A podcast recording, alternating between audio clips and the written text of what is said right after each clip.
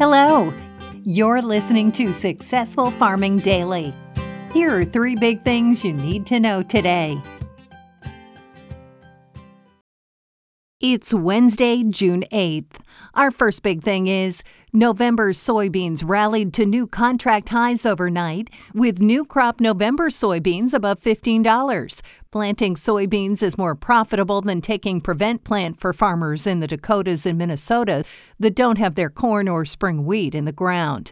In the U.S. Globex grain markets, corn futures are 8 cents higher, soybean futures are up 24 cents, and wheat futures are trading 5 to 6 cents higher.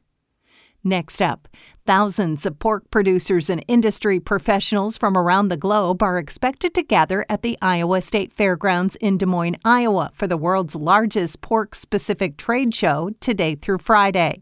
Attendees will have the opportunity to take in an expansive trade show, educational seminars, industry updates, and network.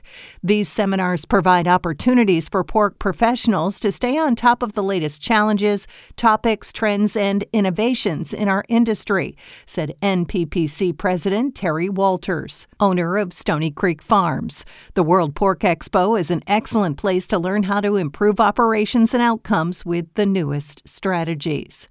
Due to African swine fever and other disease concerns, the national pork producers will require all attendees to pass through a foot bath before entering. There will be no live animals at the show.